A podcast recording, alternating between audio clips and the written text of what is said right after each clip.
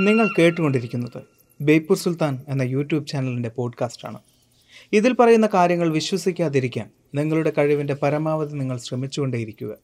ആ ശ്രമത്തെ ഞാൻ തോൽപ്പിച്ചുകൊണ്ടേയിരിക്കും. പോഡ്കാസ്റ്റ് ഇഷ്ടമായാൽ ബേപ്പൂർ സുൽത്താൻ എന്ന യൂട്യൂബ് ചാനൽ സബ്സ്ക്രൈബ് ചെയ്യുമെന്ന് പ്രതീക്ഷിക്കുന്നു.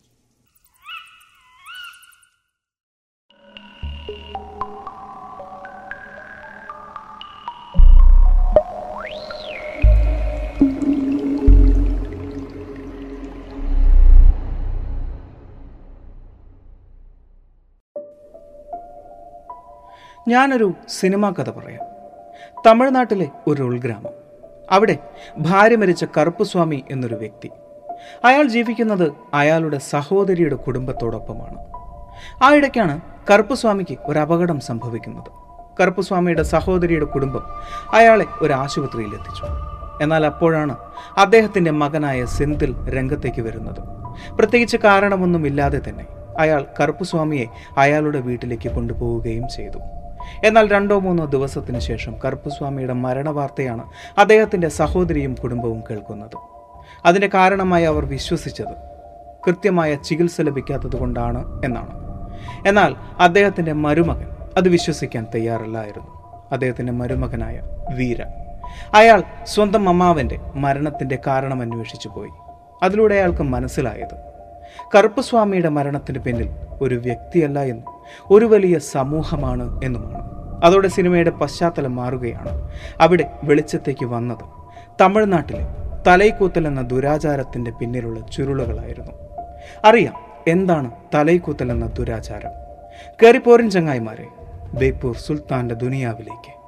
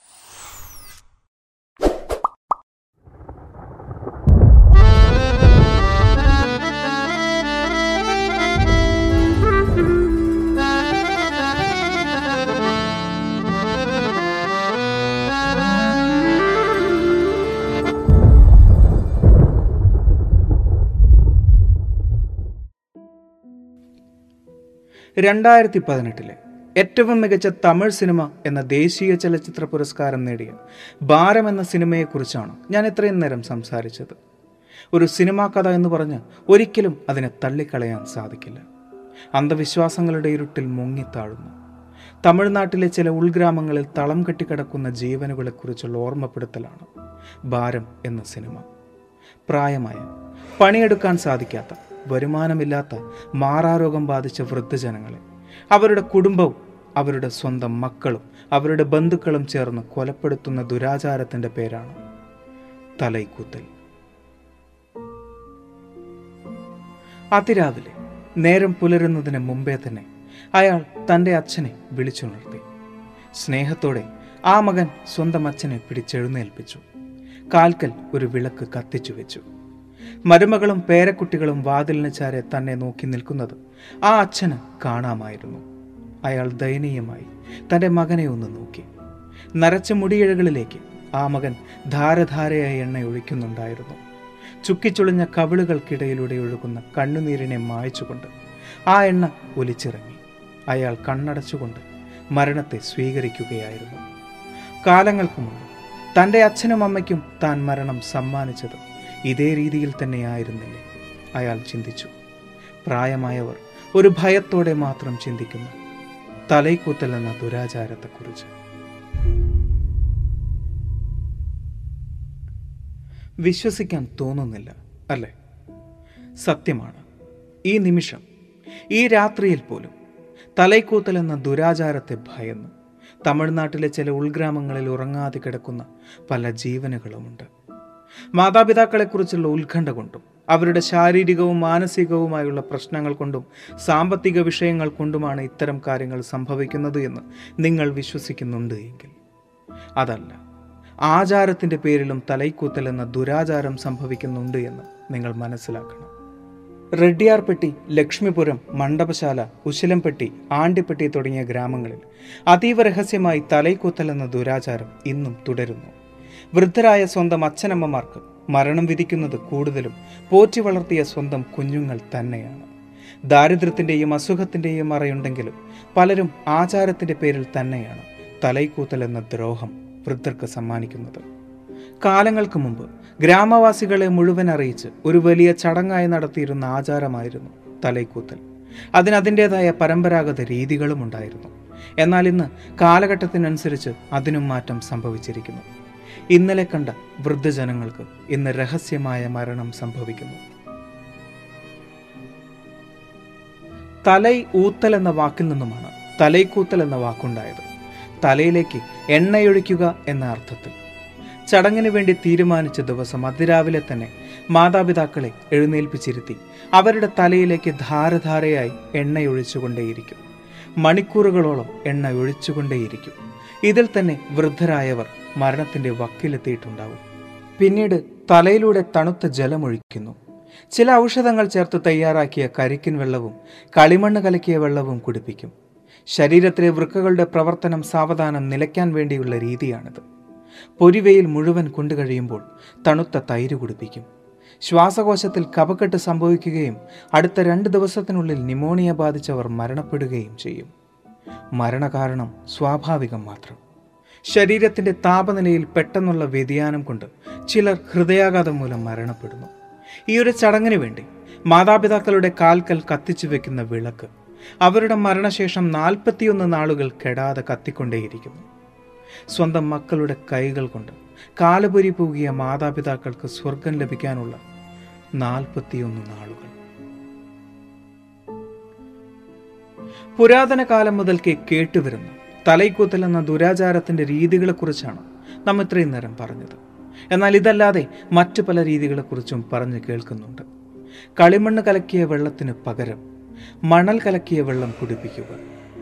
മൂക്കടച്ച് പാൽ കുടിപ്പിക്കുക. മൂക്കിലേക്ക് നിർബന്ധപൂർവം പശുവിന്റെ പാൽ ഒഴിക്കുക തുടങ്ങി മണ്ണെണ്ണ കുടിപ്പിക്കുന്നത് വരെ.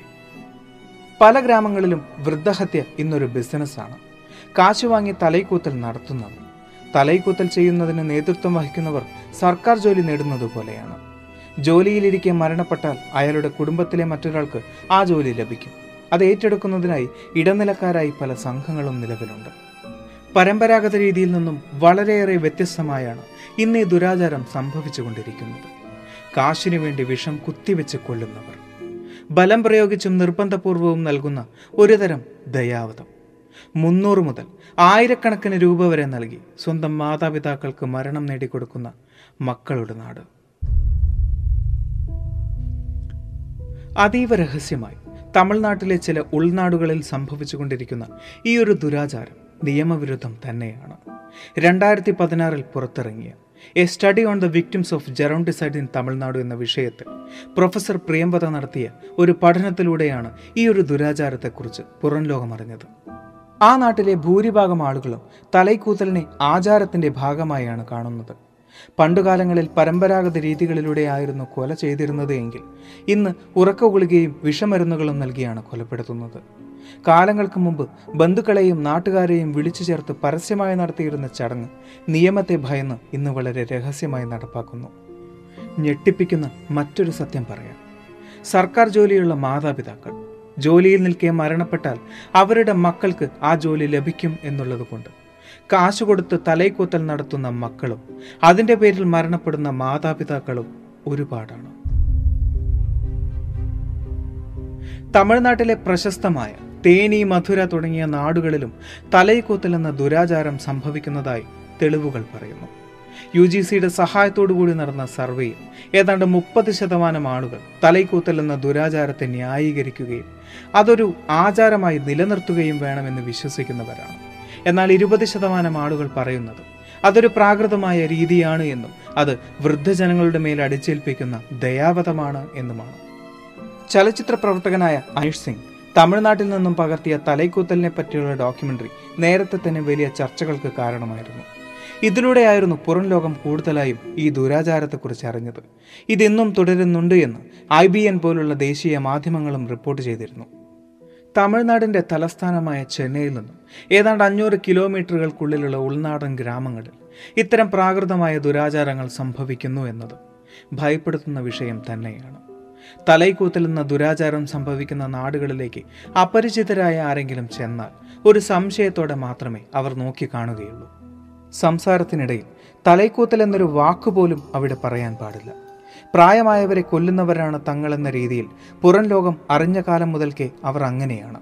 അത്തരം നാടുകളിൽ ചെന്ന് താമസിച്ച് നാട്ടുകാരുടെ വിശ്വാസം നേടിയെടുത്ത് കൂട്ടത്തിൽ ഏതോ ഒരാളെ സൂത്രത്തിൽ കയ്യിലെടുത്താണ് ഈ ഒരു പാതകത്തെക്കുറിച്ച് രഹസ്യം പുറം ലോകം അറിഞ്ഞത്. തലൈക്കൂത്തലിൽ നിന്നും തലനാരിഴയ്ക്ക് രക്ഷപ്പെട്ട് മരണത്തിന് പോലും വേണ്ടാത്ത വൃദ്ധജന്മങ്ങൾ ഇരുണ്ട ഇടനാഴുകളിൽ ജീവിതം തള്ളി നീക്കുന്നുണ്ട് ലാളിച്ചു വളർത്തിയ മക്കളും സ്നേഹിച്ചു കൊണ്ടു നടന്ന ബന്ധുക്കളും തങ്ങൾക്ക് സമ്മാനിക്കാൻ പോകുന്നത് മരണമാണ് എന്ന് തിരിച്ചറിഞ്ഞിട്ട് മരണത്തെ കാത്തുകിടക്കുന്ന എത്രയോ ജന്മങ്ങൾ ഇന്നും അവിടെയുണ്ട്. അവരുടെ സംരക്ഷണത്തിന് വേണ്ടി ഒരുപാട് സംഘടനകൾ ഉണ്ട് എങ്കിലും അവർക്കിടയിൽ അതീവ രഹസ്യമായി ഇന്നും തലൈക്കൂത്തൽ എന്ന ദുരാചാരം നിലനിന്നു പോകുന്നു. മുത്തന്തയ്ക്ക് ഏൻ തന്ത ചെയ്തത് ഏൻ തന്തയ്ക്ക് ഏൻ ചെയ്യുമെന്ന് പറയുന്ന ഓരോ മക്കളും കാത്തിരിക്കുന്നത് ഇതേ വിധി തന്നെയാണ് എന്നവർക്കറിയാഞ്ഞിട്ടല്ല. എങ്കിലും അവരുടെ മനസ്സിലുള്ളത് ഒരേ ഒരു ഉദ്ദേശം മാത്രമാണ്. തങ്ങൾക്ക് ബാധ്യതയായ മാതാപിതാക്കളെ ഒഴിവാക്കുക എന്നത്. അവർക്കില്ലെങ്കിലും അവരുടെ മക്കൾക്കെങ്കിലും അവരുടെ മനസ്സിൽ പ്രകാശം പരക്കട്ടെ. ഈ ഒരു വീഡിയോ നിങ്ങൾക്ക് ഇഷ്ടമായി എന്ന് വിശ്വസിക്കുന്നു. സുൽത്താൻ എപ്പോഴും പറയുന്നത് പോലെ സബ്സ്ക്രൈബുകൾ കൂമ്പാരമാകുമ്പോൾ പരിപാടി ഗംഭീരമാവും അതുകൊണ്ട്